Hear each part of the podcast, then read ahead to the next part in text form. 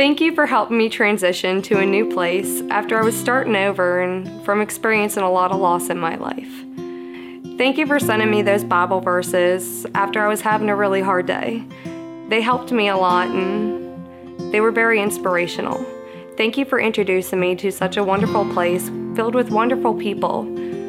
They've helped me along the way just as much as you have.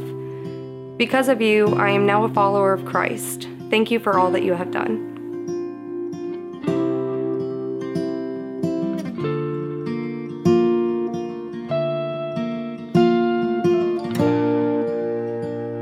Thank you so much for standing by my side and helping me, constantly inviting me to Bible study. And I thank you for always standing by my side, no matter how, hard it was for myself or you. Um, knowing that I have PTSD I'm a veteran, that it's hard, but you just stuck through it.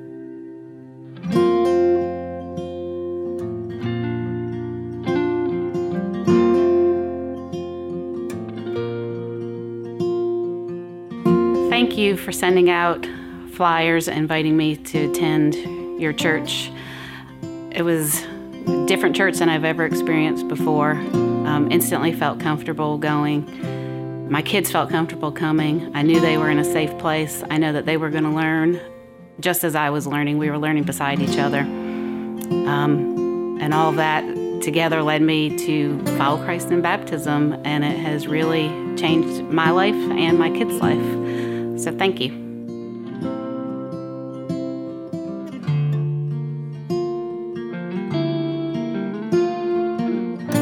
Thank you for that poolside conversation that we had that one day where you shared with me your very favorite verse, Jeremiah 29:11, which impacted me so much that it became one of my favorite verses. And then the following Sunday, hearing it in church, the entire sermon being based on that verse just blew me away. I knew God was calling me to dig deeper and to dive deeper in with Him and to seek baptism with Jesus Christ. Thank you.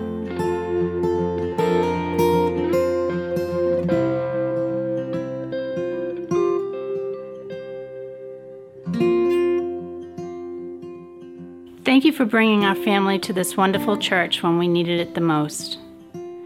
Thank you for sharing that baptism not only affects me, but also has a profound effect on the ones that I love.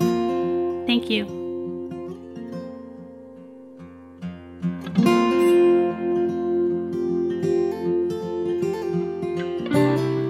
Thank you so much for teaching my small group. Thank you for bringing me to church since I was a little girl, and it's been very nice to experience what God does and what God helps us do. And thank you for teaching me so much about God. And I'm really excited that you were the one who taught me so much about God.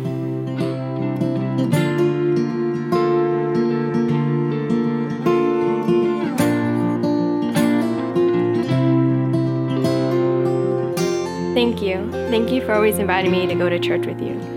Um, when I was suffering with my anxiety, I didn't want to go anywhere, and you pushed me, you kept pushing me to go to church with you. And from there, I started attending church and I met God. And then I decided to get baptized, and I am so thankful for that.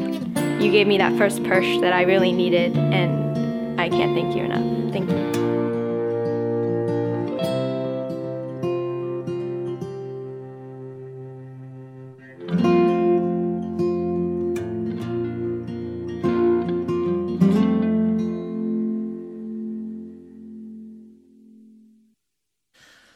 Two simple words, thank you, that if they're, if they're timed right and well placed, they can have a profound impact on people's lives.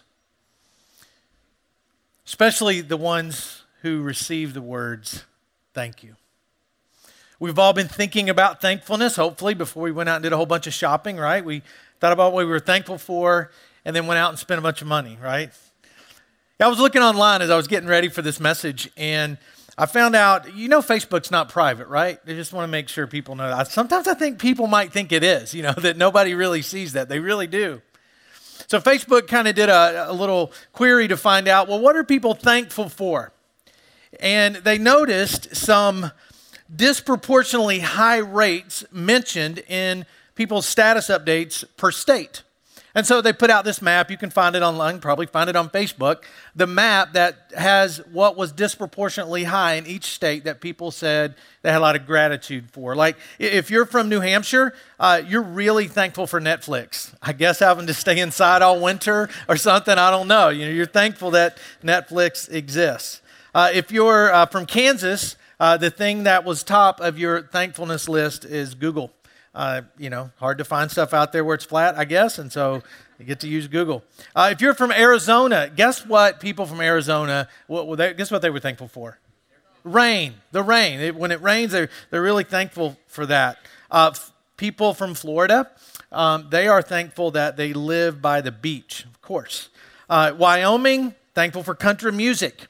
Pennsylvania, country music. Who thought? If you're from Virginia, um, it's YouTube that tops your list.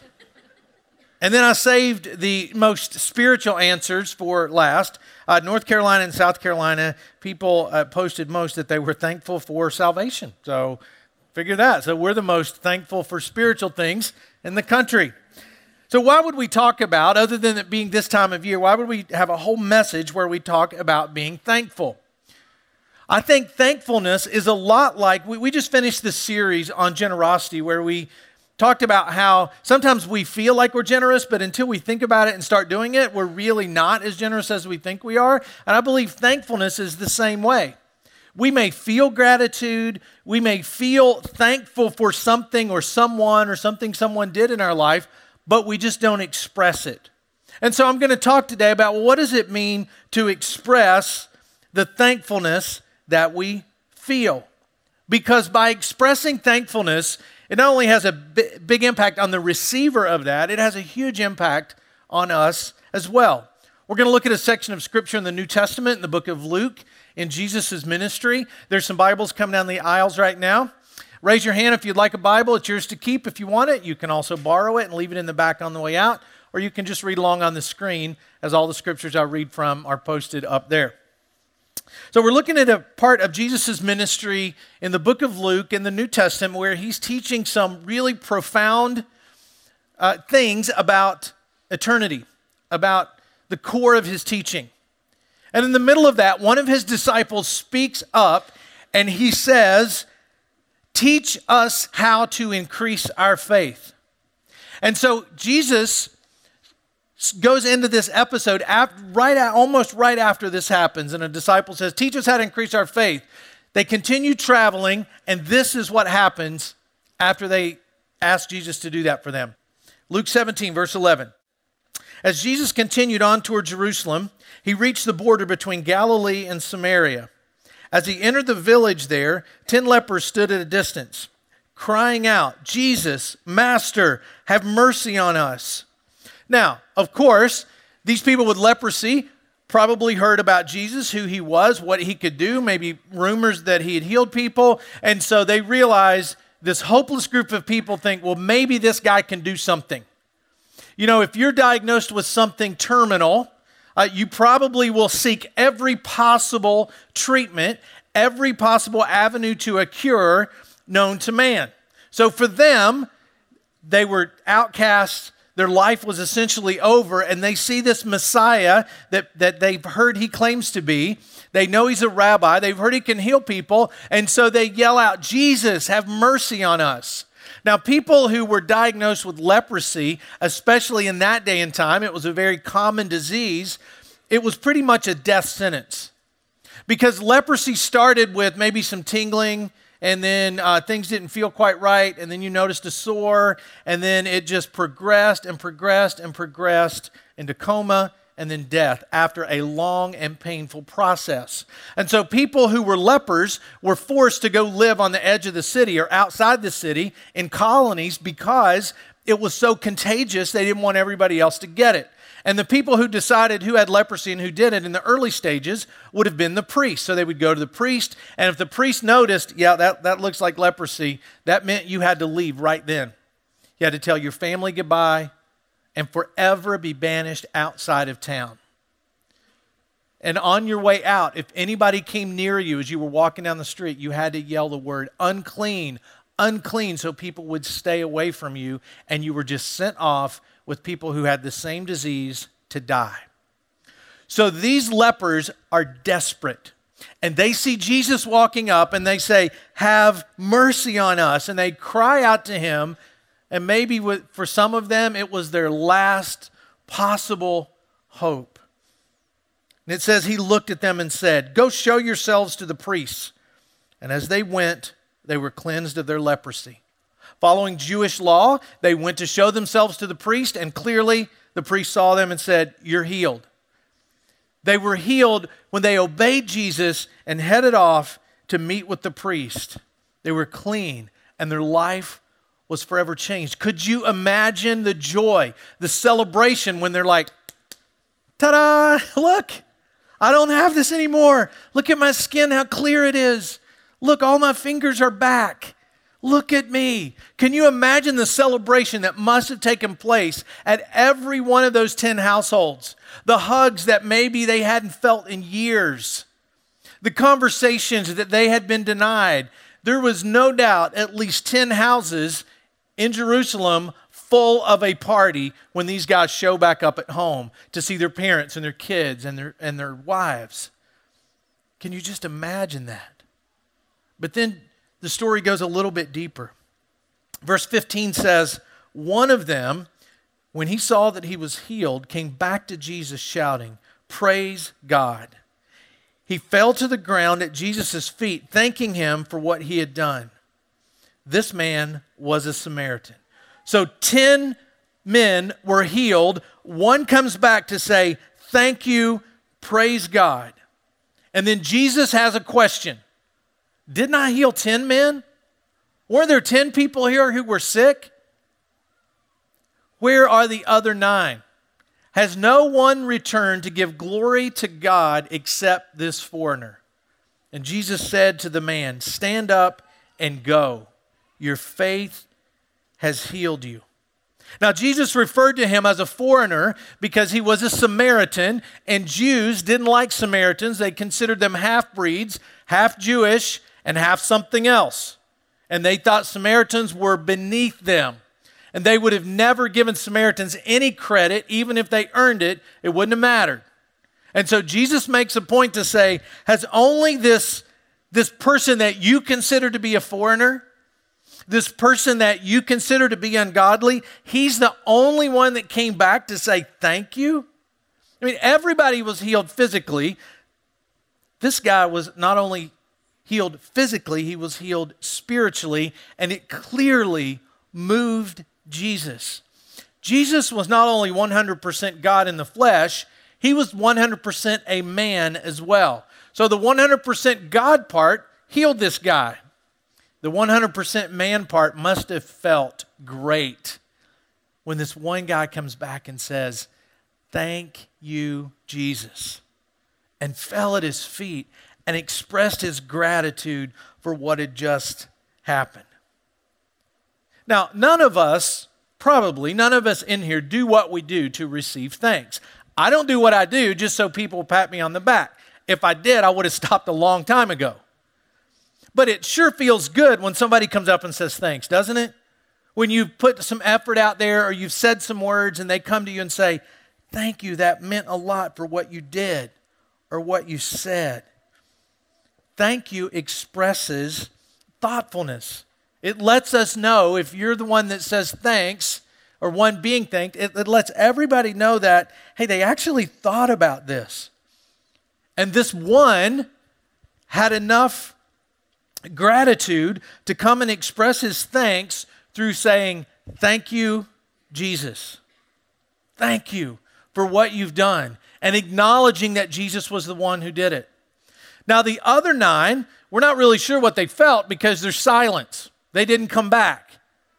Now, I, I'm going to guess they had gratitude.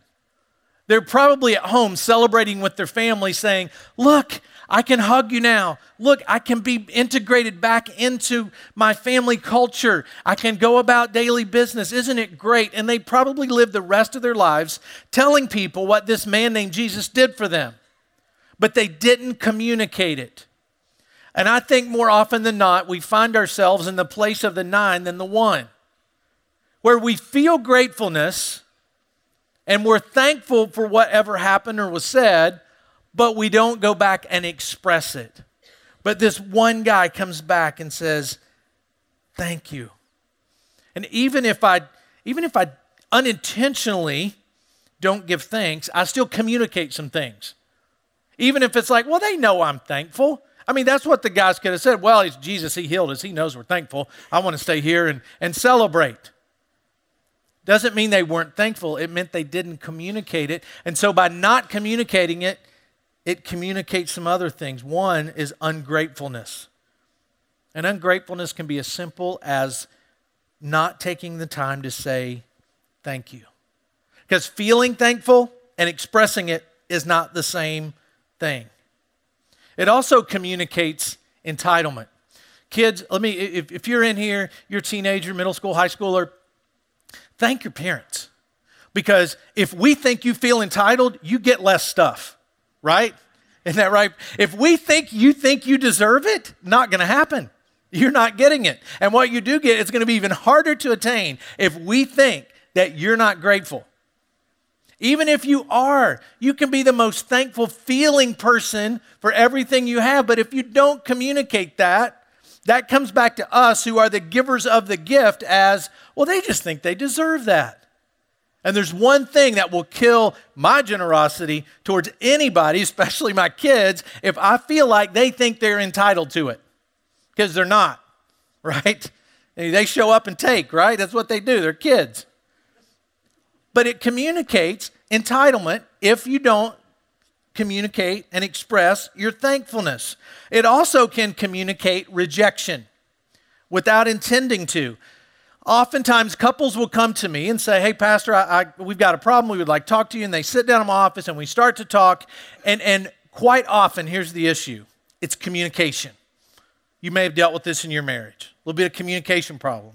I'm not going to ask for show of hands, but I see heads going, yeah, got that. And here how, here's how it often breaks down. It's usually the wife who says this because it is a fact. Google it. Women speak more words than men. That's, a, that's true. You speak more words in a day, ladies. That's just a fact how God made you, and that's okay. Guys speak less. And so oftentimes the wife will say something like, I just don't feel appreciated. And the husband will say, Well, I appreciate you. Yeah, but you don't tell me. I just told you that I appreciate you. And then I'm like, okay, I get it. You know, I, I get where the communication issue is. It's not that he's not thankful for all that you do, for everything you do while he's not there, plus when he's there. It's not that he's not thankful for that, wives. It's just that more often than not, he fails to express express it and what it communicates is rejection. I just feel rejected because he never says thank you. He never tells me how much he appreciates me. And so by failing to communicate thankfulness causes us to communicate things that aren't even true but nevertheless, that's how they come across. Rabbis in Jesus' day, they taught that you had to thank God for every item of food. So when you sat at the table, it wasn't, oh God, thank you for this big meal in front of us. It was, hey, thank you for the bread. Thank you for the meat. Thank you for the rolls. Thank you for the, that's also bread. Thank you for everything. And just go around the menu items saying, thank you, thank you, thank you.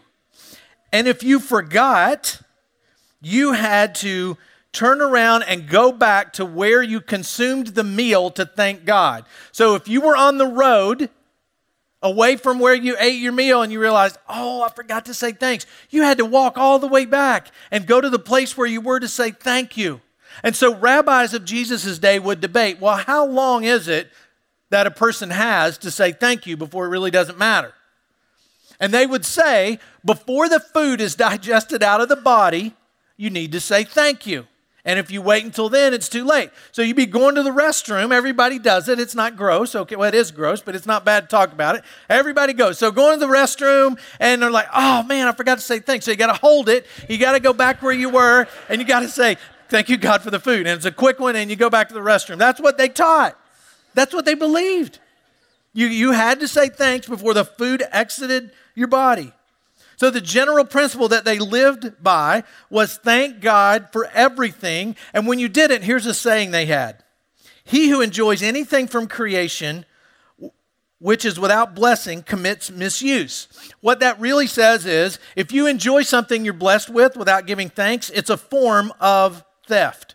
And so, Jesus would have had this in mind when he said, Where are the other nine? Where are they? He would have known this tradition.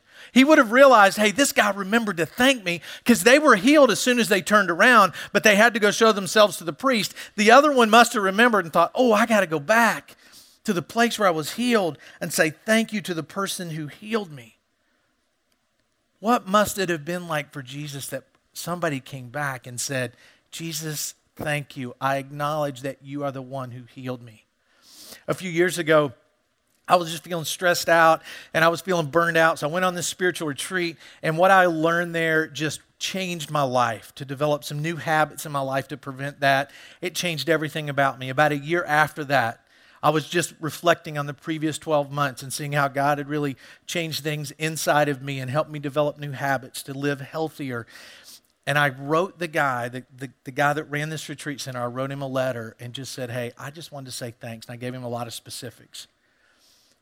And he emailed me back the moment he read that and said, I really appreciate it. It makes me keep doing what I'm doing because not many return to say thanks. And he quoted this story from Luke and he said, Thank you for being the one.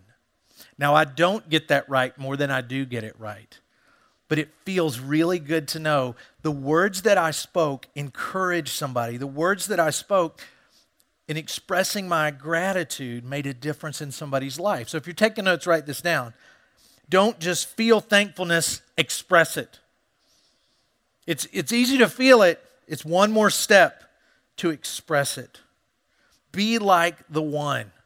Be like the one that returned, saw he was healed, came back, and praised God. You know, when we're growing up, our parents say to us all the time, What do you say to the nice man or the nice woman? What do you say?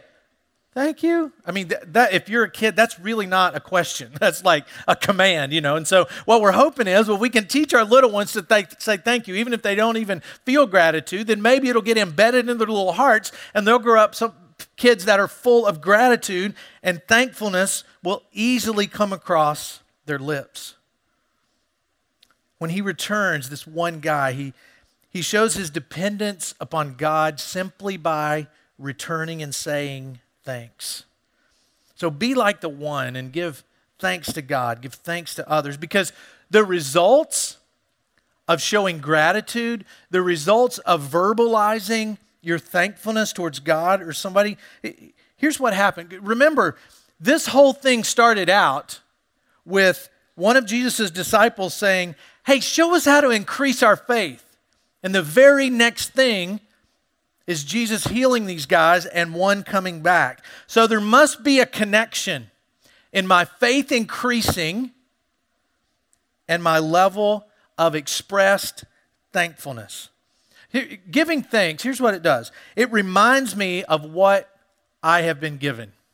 It just reminds me. If you ever feel like you don't have anything, or you feel like everything's against you, just sit down and start to make a list of all that you do have of all that you are blessed with. And it won't be long until you start to feel the thankfulness that maybe had eluded you before. Just express, here's what I'm thankful for. Giving thanks also helps me realize that I am dependent upon God and people to get through life. It helps me realize I'm not the center of everything. So when he came back, this one leper that was healed, he came back and acknowledged, This is because of you, God. I want to give you praise for this. He didn't do it, the priest didn't do it. He wanted to acknowledge that God did it. And acknowledging that God has given us forgiveness and mercy and grace can change us and can help our faith grow. So the challenge is to, to shift and not just feel thankful, but shift to where we express it, to where we give thanks by saying thanks. Sometimes I journal my prayers. And one of the headings that, on these sheets that I have where I journal my prayers is thankfulness. And I just go down and I thank God over and over and over again. So let's try this. Now, if you're here for the first time, this, we don't do this every week. So it feels weird. Do it anyway, okay? Let's just, let's say together the two words thank you. Are you ready? One, two, three. Thank you. Okay, so we can all say it. So there probably are some people in your life you need to say that to today. Maybe your husband, your wife, your kids, your parents, a friend, somebody that you have felt gratitude for, who's done something for you, maybe they don't even know about it, that we need to say thank you. Might be somebody at the grocery store, at the restaurant, and just say, Thank you for the smile that always brightens my day. That's all those two words that they just come out of our mouth and we express gratitude and it has an impact that we don't even realize on us and on the receiver. So, as we go today and start this frantic Christmas season, that no matter how, way, how you approach it, it's going to be stressful and frantic. Go with expressing thanks to people and to God. Don't just feel it, express it. Give thanks by saying thanks. Let's pray. God, help us to be like the one guy that came back to Jesus. God, when we feel thankfulness, give us opportunities to express that. And God, if, if that means sending a text today, writing a letter, an email, or just walking up to somebody and say, thank you, please, please motivate us to make that happen. Thank you for giving your son, and thank you for the opportunity that we have to follow him. And I pray this in his name. Amen.